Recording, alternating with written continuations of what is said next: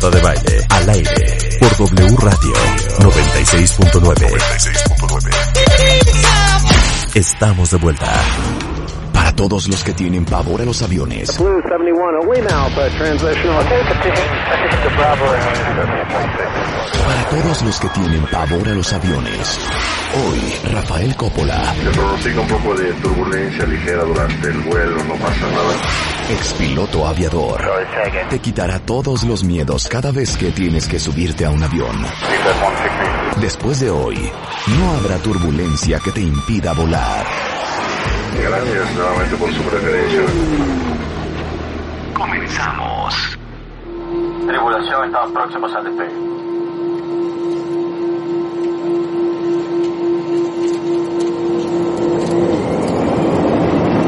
Escucha, escucha.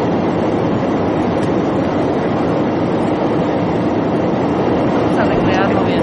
Está Espera. despegando el avión. Quítalo, quita el audio. Estás arriba del avión, Sí, ¿ok? sí, sí. Sudando la manita, Sí. ¿no? Ya reclinas, ya pusiste tu, tu asiento derecho, Sí, ya sí, tienes sí. amarrado, ¿no? Sí, sí. Y de repente, el audio.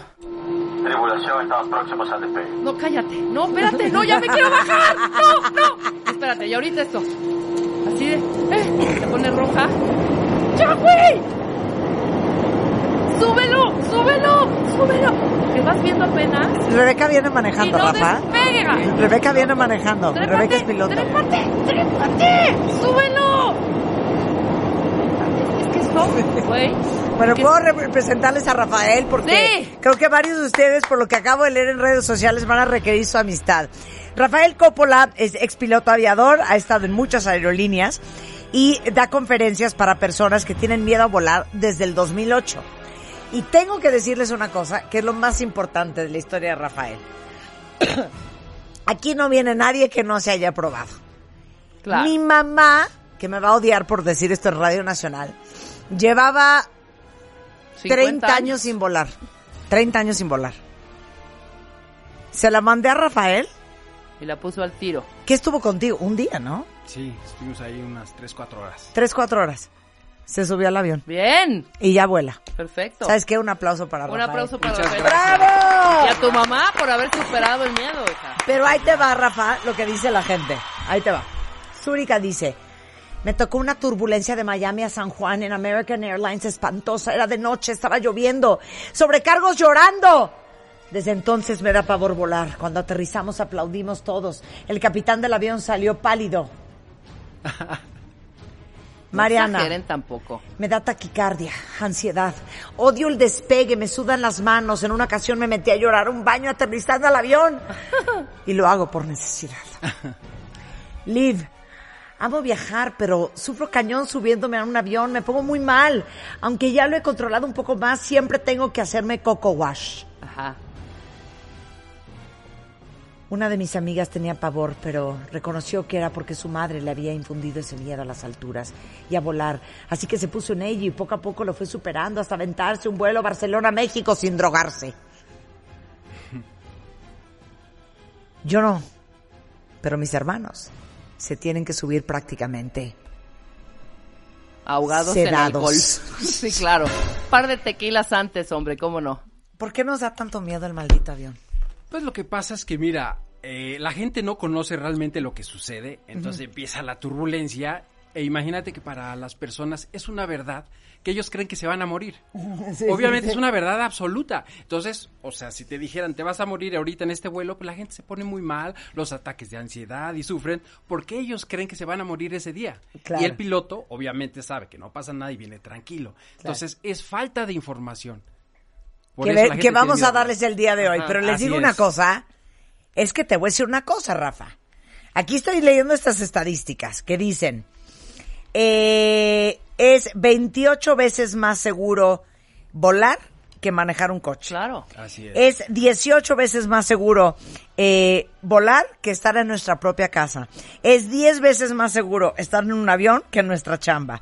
Es 8 veces más seguro que caminar por las calles, estar en un avión.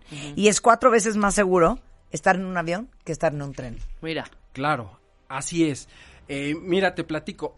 estuve con un pasajero que me decía, Rafael, yo tengo mucho miedo a volar porque como vuelo tanto, tengo más posibilidad de morir. Le Digo, Sí. estás mal. Ajá. Entre más estés arriba, más seguro estás. Tú tienes que ir al trabajo, a la oficina, vas en tu carro, claro, claro, el tráfico, claro. se te cierran, te asaltan. Tienes que estar al 100. En un avión no, porque vas en tu ruta, tu nivel de vuelo, es donde más podías estar seguro. Oye, esto es una joya.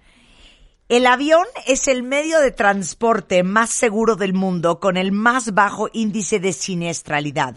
Solo hay un accidente por cada 2.4 millones de vuelos. O sea, tendríamos que tomar 3.1 millones de vuelos en nuestra vida para morir en un accidente de avión. 3.1 millones. No, Ajá, pues de veces. cañón, claro. Pero te voy a decir una cosa, Rafa. Es que mira, Malaysian Airlines, Ah, sí. El vuelo también. Air France Brasil París, Ajá. eh, Sobre eh, todo el de Air France, en donde no. ves Malaysian Air- Airlines. Malaysian Airlines que se perdió, que salió de Claro. Sri Lanka y ya nunca llegó. Sí, exacto. Uno por ahí de United. No, perdón, Kuala Lumpur. Ajá, Este, de United de luego, Buffalo a Nueva York, no sé en dónde, también una sí, el que aterrizó en el tragedia. Hudson. Exacto. Y luego, la, la muerte también de, de, de Muriño aquí en, La en muerte de México. Mourinho, exactamente. O sea, son, tienen- son cosas que dices, me podría pasar a mí. A ver, entonces, razones por las cuales hay que perderle el miedo a volar. A ver, un avión no se cae, planea. Así es. A ver, explica. Mira, los aviones vuelan por las alas. En la parte de arriba es un poco redonda y en la parte de abajo es plano. Lo que hace es que el, el viento va más rápido por arriba y abajo va más lento y hace una presión. Entonces los aviones vuelan por las alas. Ajá. Los motores son los que les dan el impulso, pero por ejemplo, casi todos los vuelos eh, cuando empieza el descenso son desacelerados. O sea, se pueden parar los motores, por eso el avión ese que se cayó en el río Hudson, se le pararon los, los dos motores por la ingesta de gansos que eran muy grandes. sí. Y el avión voló y voló hasta donde pudo haber llegado. A ver, voy a hacer una analogía, Rafa, a ver si me la pagas. ¿Han visto un pájaro volar? Sí. El pájaro aletea, que me imagino que esos son los motores, y hay un momento en que el pájaro ya no mueve las alas y está planeando. Eso sería un avión con alas sin motores. Así es, ¿Te totalmente. gustó? Sí, maravilloso. Ok, ok. entonces, el avión no se cae. No, va sostenido de unos rieles invisibles que es el viento. O sea, si no existiera Ay, el es que viento... ¿cómo es que, es que cómo va sostenido por el viento? No me crédito. Sí, es un riel invisible. O sea, lo que pasa es por la presión que hay en la parte de abajo del ala. Si el avión pesa 100 toneladas, pues ya no pesa nada, entonces lo, lo carga. Es una... Nosotros lo hicimos, sacamos la mano en el coche, abres la ventana, la sacas y tu mano vuela. Pero ¿qué pasa si frenas? Tu mano baja. Ajá. No se cae, no se puede caer.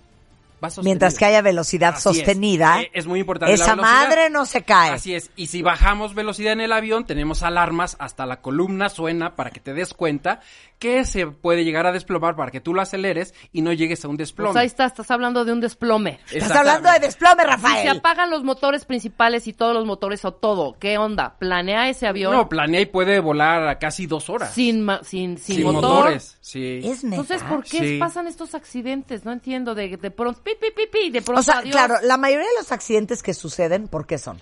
Mira, yo creo que es un conjunto de errores. O sea, tú como piloto te dan un manual muy grande donde vienen todas las fallas. Todas las fallas que existen te regresan a aterrizar. Si tú como piloto en el simulador no la pasas y, y te caes, o sea, te reprueban y el avión quiere decir que no está bien hecho. Entonces, todas las fallas siempre te van a llevar a aterrizar.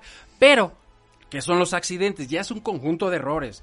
Por ejemplo, puede ser alguna falla mecánica que no te ocasionó un accidente, pero pongámosle, este, el piloto había volado mucho, las condiciones del tiempo, o sea, es una cadena de errores. O sea, si dices, oye, ¿por qué se estrelló un trailer en la carretera? Ah, es que iba de noche, iba muy cansado, había aceite, alguien se Claro, pasó el claro, lado. claro. Y dices, aquí se lo iban a poner. Sí. Pero todas las fallas que siempre nosotros utilizamos, en el- que te marca el, el fabricante, todas te llevan a aterrizar siempre. Fuego de motor, lo que le pongas, siempre te ate- aterriza sin problema. Oye, ahora danos paz. La, la forma en que están construidos, este, los Airbuses, los Boeings, los, ya se me acabaron los nombres, Embraers, Ajá. este, ¿qué otro me falta? ATR. Ajá.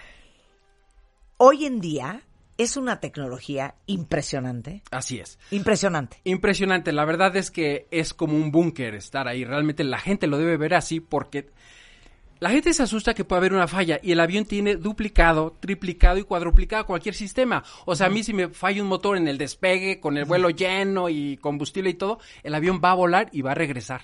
Está diseñado para lo que tenga, pueda seguir volando. Entonces, no hay susto porque yo tengo muchos sistemas. Entonces, en el carro tienes un generador, un motor. Aquí tenemos hasta cuatro veces de lo mismo. Pre- Ahora, precioso. yo te voy a hacer otra pregunta. ¿Por qué? Y ahorita vamos a ir con la turbulencia. Bueno, explica la turbulencia y luego te voy a mi Pero espérate, antes de que la explique. Ya, que la canción. Vamos con la sensación. Vamos con la sensación primero. Ok, ¿Qué tal, ok. cuentavientes? Dale. a la zona del Valle de México.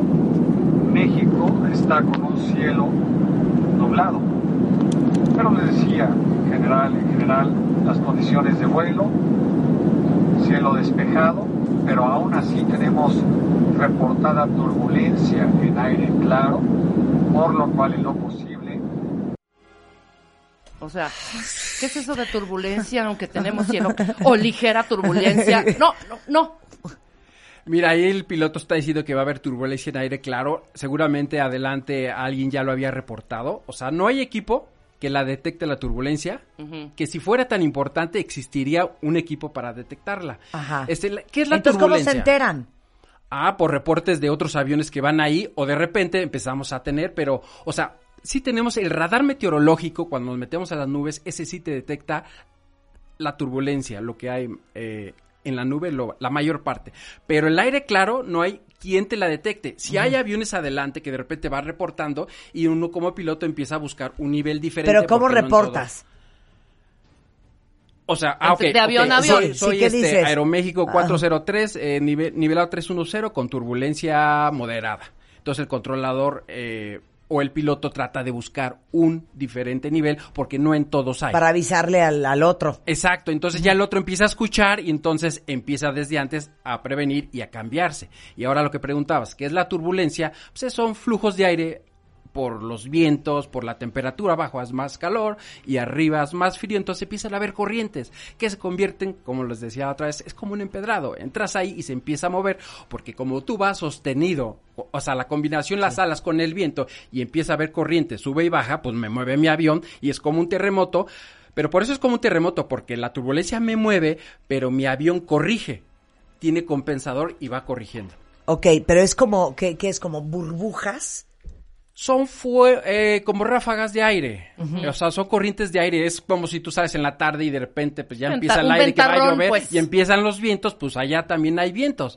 Pero no hay de qué asustarse porque los aviones están hechos 10 veces por encima de la peor turbulencia. A ver, pero espérate, horrendo, Rafa, hijo. ¡Rafa! A mí me ha tocado dos O sea, turbulencias que dije de les voy a no decir salgo. cuál es mi alucine. Que en una turbulencia perra, Jale al avión.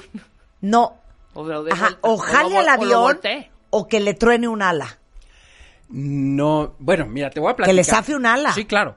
En las pruebas de, de los aviones, prueban las alas y prácticamente los pueden casi aplaudir las alas. Sí. Su carrera es muy grande. Entonces, para Espérame, que... ¿qué?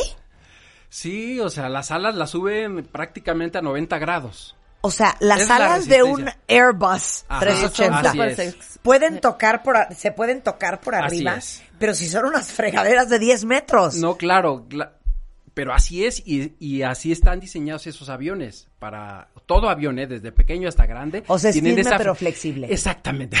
Es firme pero flexible. Claro, porque imagínate si fuera rígido, se rompe. Claro. Entonces tú ves con la turbulencia, ves las alas y dices, esto se va a caer. Pero no, o sea, gracias a eso que es flexible, puede resistir la turbulencia. ¿Qué quieres poner, Rebeca? Primero, primero, Ajá. ponme el, el 11, cuando A te ver. dice esto el, el piloto. A ver. primero. Señoras y señores, los avisos de cinturones han sido encendidos. Les solicitamos regresar a sus asientos y abrochar sus cinturones de seguridad. Gracias. Aquí dice ya valió madre. ¿no?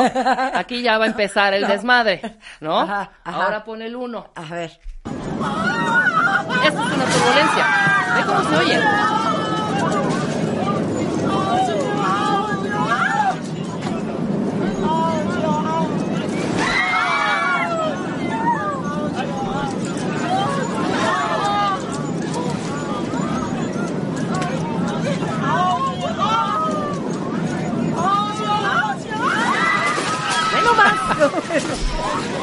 Te asustas, güey, ahí. Ahora, Sí, yo no yo entiendo. voy. Este es un tipo de turbulencia. A ver, pero, Sí. a ver, ¿qué?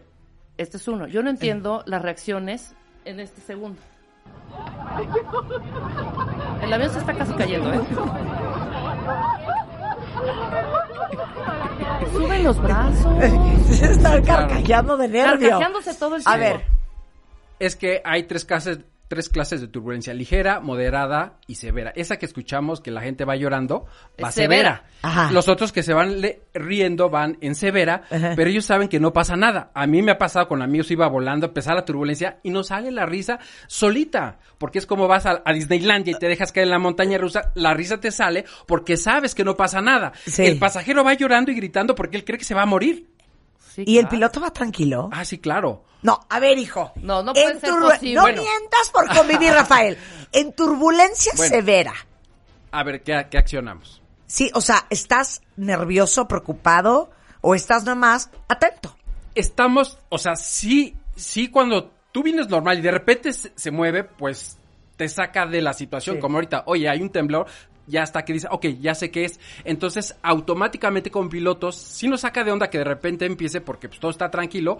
Entonces, ahí llamamos al control aéreo, desaceleramos un 50% para que se sienta menos la turbulencia y lo que tenemos por normativa es cambiar de nivel de vuelo. Pero no nos asustamos y decimos, ya se va y ya, Sí, y ya no, valimos. ya Hoy nos se agobian. No, Sí. no, no, se no. agobian. No, es nada más, me voy a cambiar de altura Exacto. Por, y eso es por la conveniencia del pasajero. para salvarme de eso. Exacto, Para porque que el capitán ya. avisa por el pasajero, no porque dice, "Eh, prepárense, vamos a, a aquí a, ya sabes, prepárense para un accidente. No, es prepárense a daño, o sea, información hacia el sobrecargo para que haga con cuidado y los pasajeros que estén Claro. caminando, porque es el que tiene el problema el pasajero. Oiga, les digo una cosa, para los que les da flojera ponerse el cinturón en el avión, yo sí tengo una historia de la mamá de unos conocidos que hubo turbulencia, no traía el cinturón, brincó, le pegó la cabeza en el techo del avión y se murió. Sí, claro. Pues Eso yo sí de una puede amiga, Sí, no claro, sí, sí, sí. Porque son cambios de actitud muy rápida. En sí, te voy a ser sincero. La gente piensa que cuando hay esa turbulencia que el avión va y se deja caer, pero así al vacío. Si fuera eso, de entrada sería como Disneylandia, ya sabes, los asientos y con el arnés que te detiene Claro. para que no te vayas a, a- a pegar, ¿no? O sea, si fuera así, Sí, tendrías sí. que meter con un equipo, pero sí, cambios de actitud muy rápido, repentinos, sí pueden hacer que tú vueles. Por eso Sí. es importante el cinturón. El avión no tiene nada, simplemente lo que tú tienes que hacer como pasajero, siempre tener tu cinturón. Claro, ahora, estoy pensando una cosa que me está dando una paz. Si las turbulencias, el, en el 99% de los casos, fueran caídas al vacío, caídas libres, Ajá. de varios metros, Sí. los cinturones de los aviones no serían en la cadera. Traerías un arnés en los hombros, en el pecho, ¿sí o no? Totalmente de acuerdo. ¿Estás así de sería. acuerdo? Así sería y sin Y hasta prohibido casco. pararse. Eh, Y hasta casco, no, y casco, y hasta casco. Las sobrecargos y todo. Claro. Y, y con equipo de Sí, rodilleras y todo. Sí, oye, qué importantes son las sobrecargos. Yo siempre las volteo a ver. Sí, son los- A ver si las veo preocupadas. Yo y les hago así de, ¿qué onda, manita? ¿Cómo Todo- vamos? todo va bien. ¿Qué me comentas? A ver si me hace cara de, ¿está cabrón? Ajá. O me hace cara de, usted tranquila. Ay, no, yo le hice nada. una carita un día en un despegue aquí, México, Cancún, que pega, o sea, yo no sé qué oí, Ajá. pero de cuenta, despega y ¡pum! O- o- como el, como un centón. Sí, sí. Le hago la carita de qué y me hace así como de, como de muy mal. Y yo, ¿cómo? no, bueno. Ok, dice Mariana, eh, ya quiten ese audio, ya me dio taquicardia. Yo tan solo de escuchar el audio, ya me quiero matar. Este, alguien más dice, yo no tenía miedo, pero cuando acabo de escuchar las grabaciones ya no me quiero subir a un avión. No pasa nada. Es- son ejemplos para que entendamos lo poco miedosos que deberíamos de ser. Entonces, yo siempre he tenido una duda. A mí me da más miedo. México, Cancún, México, Guadalajara, México, Monterrey, México, Mérida, México, Acapulco, que México, Londres, México, París, México, Nueva York, No, México, Dubái. arriba, ¿no? Ajá. ¿Por? ¿Por qué? Por, me imagino que las llegadas a Cancún de la turbulencia que hay a veces. Es que siento, hay muchas turbulencias en el interior de la República. Yo no siento esas turbulencias en el en, el- México, en los transatlánticos. Lo que pasa es que vas también a una altitud. A ver, ¿qué? Sí, lo que pasa es que hay zonas igual, así como zonas de tráfico. Allá arriba hay zonas donde se convergen más vientos y cuando entras ahí se mueve. O sea, igual si hay zonas que siempre que pasas por ahí, ahí justo están las turbulencias. Y eso pasa mucho en Cancún, sobre todo ¿Ah, en sí? la Sí, en. Cancún siempre Sí. me ha ¿Pero pasado. qué? ¿Son los aires calientes de Cancún o qué? Pues eh, hay muchas corrientes, muchos Ajá. cambios de temperatura que se convergen en ciertas zonas y cuando pasas por ahí pues se mueve. ¿Y en el Atlántico? Cuando estás cruzando porque vas para Londres.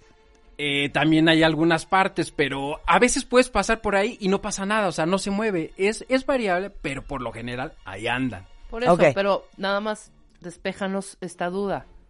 O sea, México-Cancún, ¿a cuánta altura vuela? Y México-Londres, ¿a cuánta altura? Este, de- depende de del peso del avión y todo, pero más o menos un Cancún andas unos 33 mil, Ajá. 29 mil pies y ya un vuelo a Europa a cuarenta y tantos mil. Pues sí, de repente la capacidad de cada uno, porque todo, todo avión tiene su, su propia capacidad de, de nivel de vuelo. Y yo siento ¿Ah, sí? también Sí. que depende... O sea, hay aviones que no pueden subir a 40 mil pies. No, no. Ok. A ver, Y siguiente. también el peso, perdón, un Airbus que Sí. es más pesadote se va a mover menos, ¿no? No, digo, y es más pesado y cuando tienes mucho peso te restringen, por ejemplo, operacionalmente a 31 mil pies. Y después de dos, tres horas que consumiste combustible ya, Ya, puedes bájate. subirte. Ya puedes puedes subir, subirte claro. porque la Claro. operación te lo da. Claro, a ver, esto es bien interesante. Rafa, los aviones comerciales pasan exhaustivas pruebas antes de ser vendidos a las aerolíneas. Así es. Cuéntanos. Pues mira, este, le hacen prueba de ingesta de, de, de aves, eh, por ejemplo, en pistas contaminadas con agua, todo eso. Si no pasa alguna prueba, el avión no lo certifican y no podría llegar ya a una aerolínea donde tú estarías ahí. Entonces sí pasan bastantes pruebas. eh, ok, entonces esto cada es prueba de ingestión, que es qué pasa Aves. si se meten pájaros a un motor. Mirar. Eh, pruebas de flexibilidad de ala. De alas, exacto, de la que hablamos hace rato. Ok. Este, pruebas de temperatura y altitud. Exacto, porque hay, por ejemplo, tú vas a Toluca y en ciertos aviones, pues como es muy alto, no, no da tanta potencia por la altura, entonces ya está diseñado, se, se- van haciendo como parámetros. Este avión lo máximo que puedes pegar es de 8000 pies para ciudades altas. Y temperaturas, porque también si una temperatura es más de 50 grados, los aviones no pueden despegar. Ok. Ok. Eh, pruebas de despegue a mínima velocidad. Exacto, de que con poca velocidad, cuál es la fuerza para el levantamiento y todo. O sea, ver su performance. Porque realmente tú puedes ver en videos de YouTube, hay aviones que se paran casi en 90 grados. Claro, Sí. son muestra para que tú veas la capacidad de lo que hace tu avión. Tú como pasajero nada más a 15 grados. Pero aquí son a casi a 90 grados. Pero ok. sí, pruebas de frenado. Así es, frenado total, a amarrar, a ver qué, con qué distancia se para ese avión para poner los performance, porque de ahí se va a basar la ley y para todos sus futuros aterrizajes. A ver, low cost. Ah, aviones más baratos. Sí, claro. Rutas más baratas. ¿Es sinónimo de menos seguridad? Les va a contestar Rafael Coppola regresando del corte, no se vayan.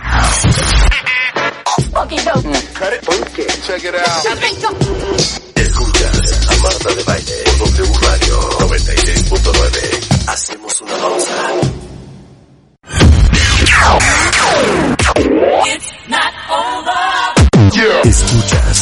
Marta de Baile por W Radio 96.9. Estamos de vuelta.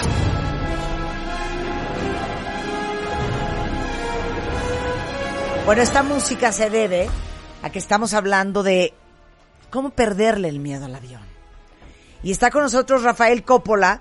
Él es expiloto aviador y desde hace 10 años literal se dedica a dar cursos y talleres para que todos ustedes que están entre risa y llanto escuchando este programa le pierdan el miedo a volar. Lo cual me lleva a la siguiente historia. No, no hay manera yo, ¿eh? O sea, a ver, loca. ya les expliqué cuando les conté Marta el viaje a. África.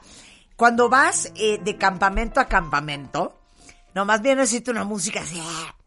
Cuando vas de campamento a campamento, pues son como más o menos como 40 minutos de vuelo y son en avionetillas, avionetillas subrayado y en negritas. Es un Chevy con alas. O sea, literal, o sea, el copiloto venía con el brazo afuera, colgado, así, tranquilo. Y venía esa avioneta, así, ya sabes. Y de repente, el piloto dice,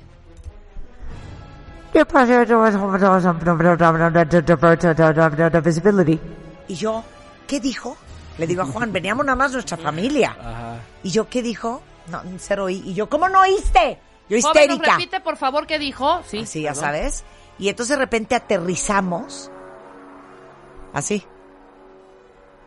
Y le digo a Juan, ¿Dónde está? esta no es nuestra pista de aterrizaje. Claro. O sea, en, en- en airstrips, o sea, Ajá. donde no hay nada, más que leones. Se baja el piloto y dice, ya sabes, nos echó el unfortunately, eh, pues los, los, este, pues el clima, el cielo, no es propicio y no quise tomar riesgos. Voy a hablar a la oficina a ver qué procede. No le contestan en la oficina. Yo me volteo ansiosita así de, ¿Is everything okay? Y se voltea y me dice, no, it's not okay.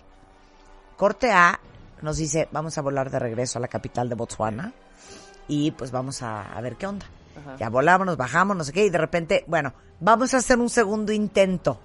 Lo peor que puede pasar es darnos vuelta en U otra vez. O sea, Y yo-. Sí, claro. Santo Cristo Redentor. Y yo le decía a Juan, de veras no tenemos que ir al segundo No hay cambio. necesidad, no hay hombre, Ya, ya, vimos uno, ya vimos a los animales, ya para qué. Pues ahí vamos otra vez a la avioneta. Mi preocupación de la avioneta es que yo no le veo ningún sistema. Entonces, tiene un plus la avioneta contra un Airbus A380 con todos los sistemas de seguridad. Ajá. No, no tiene. Ti- ti- Bueno, planea Ah, mucho bueno, o sea, más. tiene un plus para ese tipo de rutas, porque esas avionetas pueden te- aterrizar en terracería Enséñale la avioneta, y en enséñale la varias avioneta. cosas. Esta es la avioneta. Ah, sí, es, es un, este, es un caravan. Esos, digo, son, son muy aviones Sí, es muy una seguros. trajinera Es una trajinera. Sí. Creo que el barrendero tenía Pero una- bueno, tienes ese buen No. punto. Pero a que ver, puede ¿qué? aterrizar en... Sí, esos pueden aterrizar en pistas así como de tierra y muchas cosas. Entonces, o sea, en realidad no es peligroso en el sentido de que esas avionetas vuelan visual o también puedes volar instrumentos. Lo que no puedes hacer es continuar a aterrizar. Entonces, si las condiciones, sí, exacto, él tiene que hablar, oye, operaciones, ¿cómo está el, el- el lugar donde voy a aterrizar? Sabes que Ajá. está cerrado, regrésate. Entonces, él tiene que hacer un- un regreso, pero no está arriesgando mientras no baje. Claro. o sea, puede Claro. ascender hasta un mínimo porque todo aeropuerto te dice hasta aquí porque más ya no es seguro. Ok, Entonces, pero claro, ellos vuelan, por, ¿cómo dijiste? por contacto, Por, por, por, ¿qué por, por, por este, por, por, eh, se llama vuelos visuales. Velos visu- vuelos visuales. Ajá, claro, él decía, viendo- no voy a ver nada, entonces mejor me voy a regresar. Exacto. Claro que pueden, independientemente que sea así, esos aviones seguramente estoy seguro que sí tienen navegación autónoma. Si Sí. el avión tiene navegación autónoma, igual que un avión grande, también lo puede hacer. Claro. Ahora, segunda Ahora. pregunta. ¿Los ruidos son normales? A eso voy. A ver. Sí. Los ruidos son normales, pero en el sentido de, o sea, evidentemente vas a oír un aceleración, vas a oír una desaceleración, todo eso, ¿no? Sí. Hasta escuchas cuando baja el tren de aterrizaje. Pero hay soniditos, hasta estos, como estos, ponlo rulo. Esto, esto, esto a, a mí me pone de mal. de- de- ya este tindón y yo ya estoy Es que yo nerviosa. estoy esperando un... Passengers, this is Captain Rogers speaking from the command center. Unfortunately, cuando Sí, te no, echan ya. el unfortunately, Exactamente. O sea, ese es el previo, el previo para un anuncio que te va a poner de nervios o te va a informar algo que realmente no quieres. ¿no? Claro. Entonces, ¿podríamos nosotros detectar algún ruido o está muy cañón donde digamos, sí, se ponchó una llanta, sí, se quebró un ala, un alerón viene mal, Claro. ¿podrá ser eso? Po- ¿Podemos detectarlo nosotros? No, mira, prácticamente los ruidos son mucho en tierra. Al final el avión, como tiene bombas hidráulicas, Ajá. sí en vuelo, tiene en la parte central, en los airbuses, suenan unas como cuestiones eléctricas, que- como un motor eléctrico que arranca atrás y se para. Ajá. Tras, tras. Amo ir el tren de Ajá. aterrizaje. Ah, sí, sí, sí. Porque sí. siento que ya no me Ya, morí. ya vamos a no llegar me voy a ya morir. No, dices ya.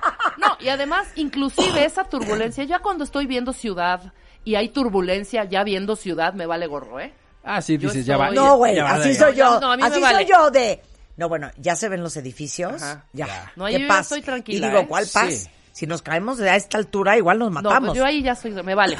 Yo ya al ver un cochecito moviéndose a mí me pone tranquila, no sé por qué, yo ya te lo juro. No. ¿No? No, yo en esa avioneta en África Y amo. le- no el vuelan muy alto, ¿verdad, Rafa? Pero- no, no, ¿Qué no. volarán? Este. ¿Cuatro mil Si pies? es presurizado, máximo. No, cero, despresurizado. cero, máximo diez mil pies hasta 14. No, yo creo que iba como cuatro mil. Sí, yo me- 4,000. Porque yo iba viendo. Sí, es un No, iba bajando, pero- se iba subiendo. No te digo que el copiloto venía con el brazo afuera. Sí, claro, sí. Eso Entonces yo veía Ah, sí, exacto, no los elefantes corriendo las jirafas y yo decía, bueno, si nos ponemos un fregadazo a esta altura, pues yo pienso, entre el arbusto, el árbol, pues ya iremos como frenando, ¿no? Si hay Sí. que aterrizar de emergencia. ¿qué te pasa, y luego carajo? pensé, qué estúpida que soy. Si no nos morimos del trancazo, ¿Te come un león? me va a comer un león. Claro. Es más peligroso. Es una pregunta de una amistad. Ok. ¿Despegar o aterrizar? Lleva más comprometido. Buenísima pregunta. O sea, voy a aclarar, no es peligroso, pero el despegue conlleva mucha tensión porque como los aviones, justo en el despegue, no fallan los motores, pero si tú no te das cuenta, tienes que estar muy atento porque el avión está muy bien balanceado para que en dado caso de una falla de motor y no te das cuenta, el avión va a despegar Sí. porque no lo percibes mucho. Sí. Entonces el despegue justo requiere un poco más de atención de los parámetros, de, de muchas cosas. O sea, pero no es puedes despegar, irte chueco. No. Despegar. O sea, sí puedes despegar y de repente se va chueco porque te empieza a pegar el aire cruzado, Ajá, pero sí. no ¿Cómo? pasa nada, estando Sí. El viento viene de un lado, por ejemplo, está el timón y te pega, por ejemplo, de la izquierda, lo que hace que en cuanto despega, el avión hace esto. Lo mismo que en el aterrizaje, viene chueco y ya cuando vas a tocar, lo enderezas. Ok, claro. ok, entendimos entonces el, de- perfectamente. el despegue hay que poner atención. Es Mucha poner atención.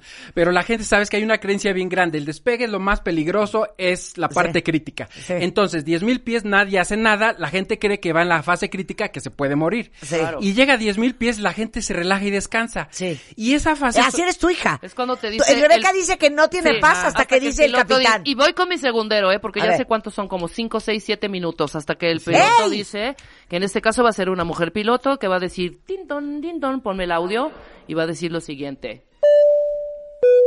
Tripulación, estamos cruzando los 10.000 pies. ¡Uf! ¡Uf! Y dices, ¿Pero por qué te da paz los 10 mil pies? Pues porque ya ¿Por estás qué en da paz los 10 mil pies?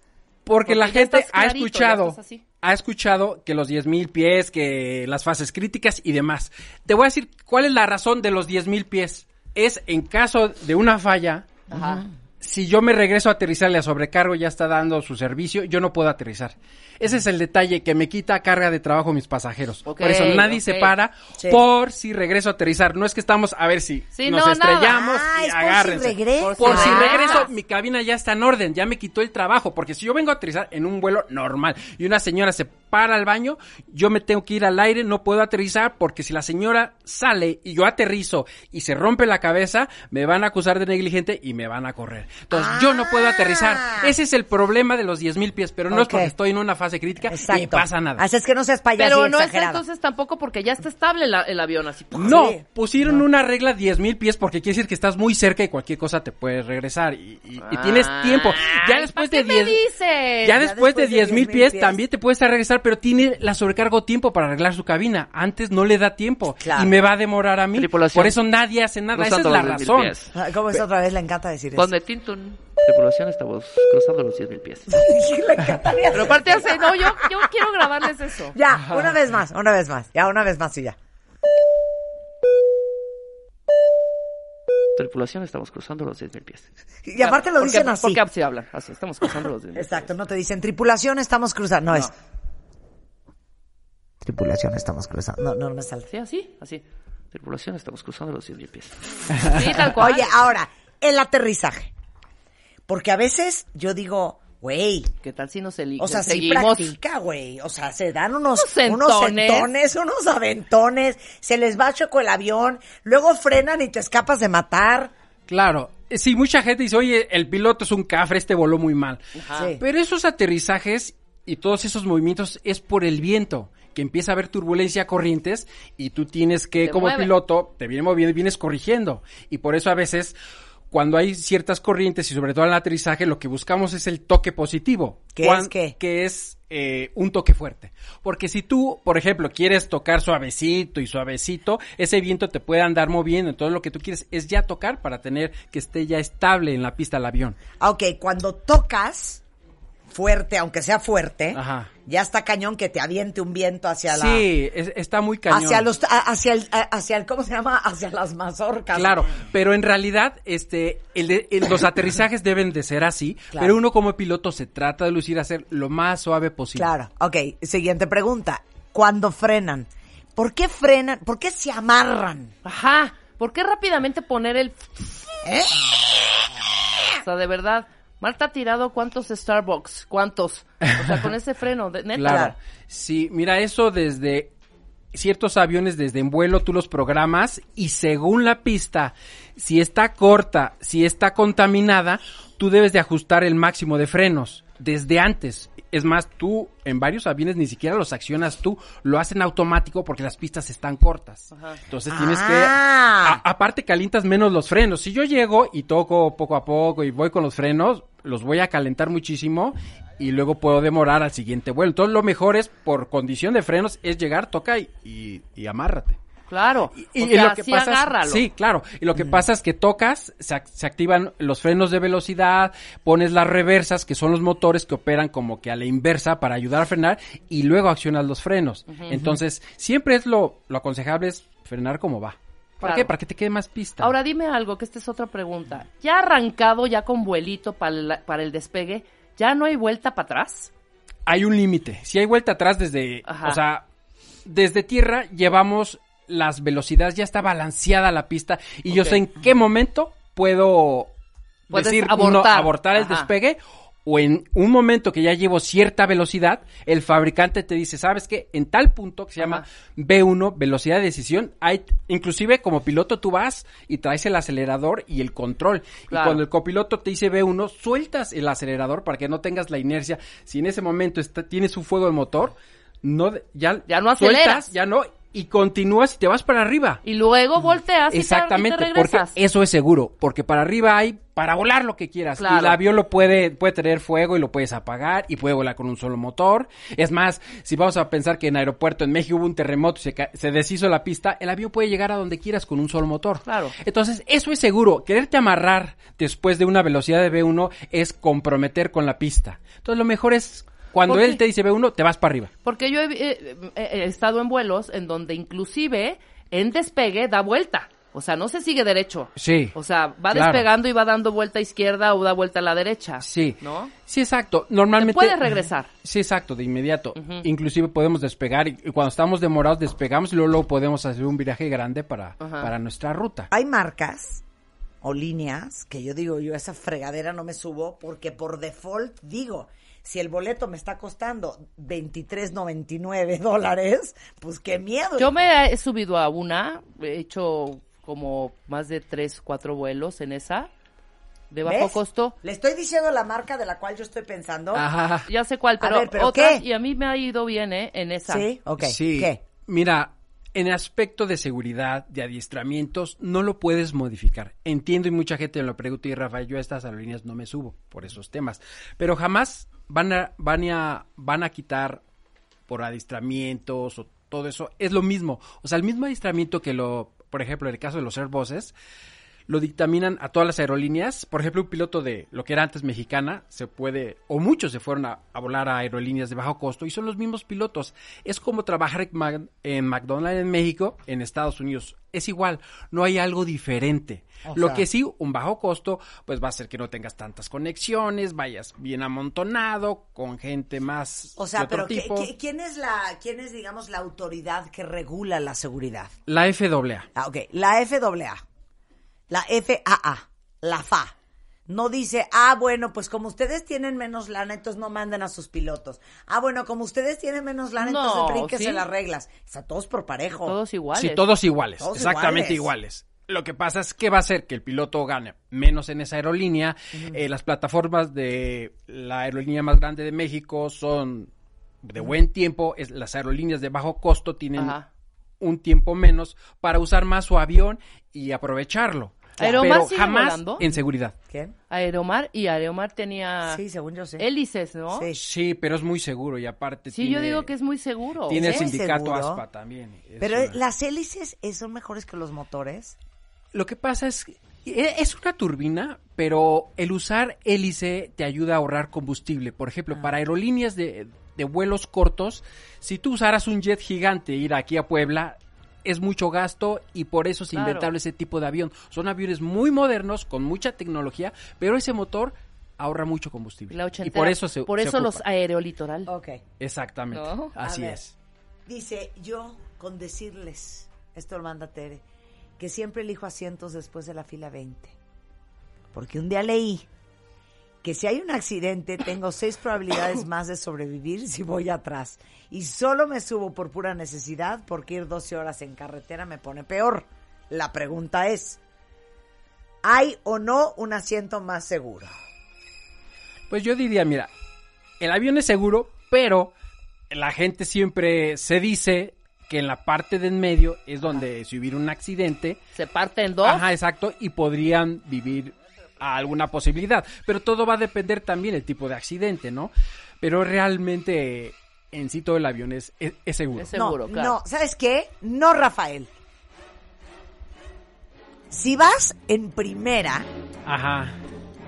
y ese avión se pone un fregadazo, no es más común que un avión choque de trompa Sí. que de nalga. Claro. Claro, pero obviamente, por ejemplo, si yo voy a, yo me imagino yo como piloto hago un, algún problema y voy a aterrizar en el mar o en algún lado, pues trato de llevar la nariz un poco adelante porque si no me lo voy a incrustar y me voy a ir yo, entonces trato de elevarlo un poquito para hacer un butoque donde yo pueda de la mejor manera. Pero sí se habla mucho que la parte de en medio es la parte más segura.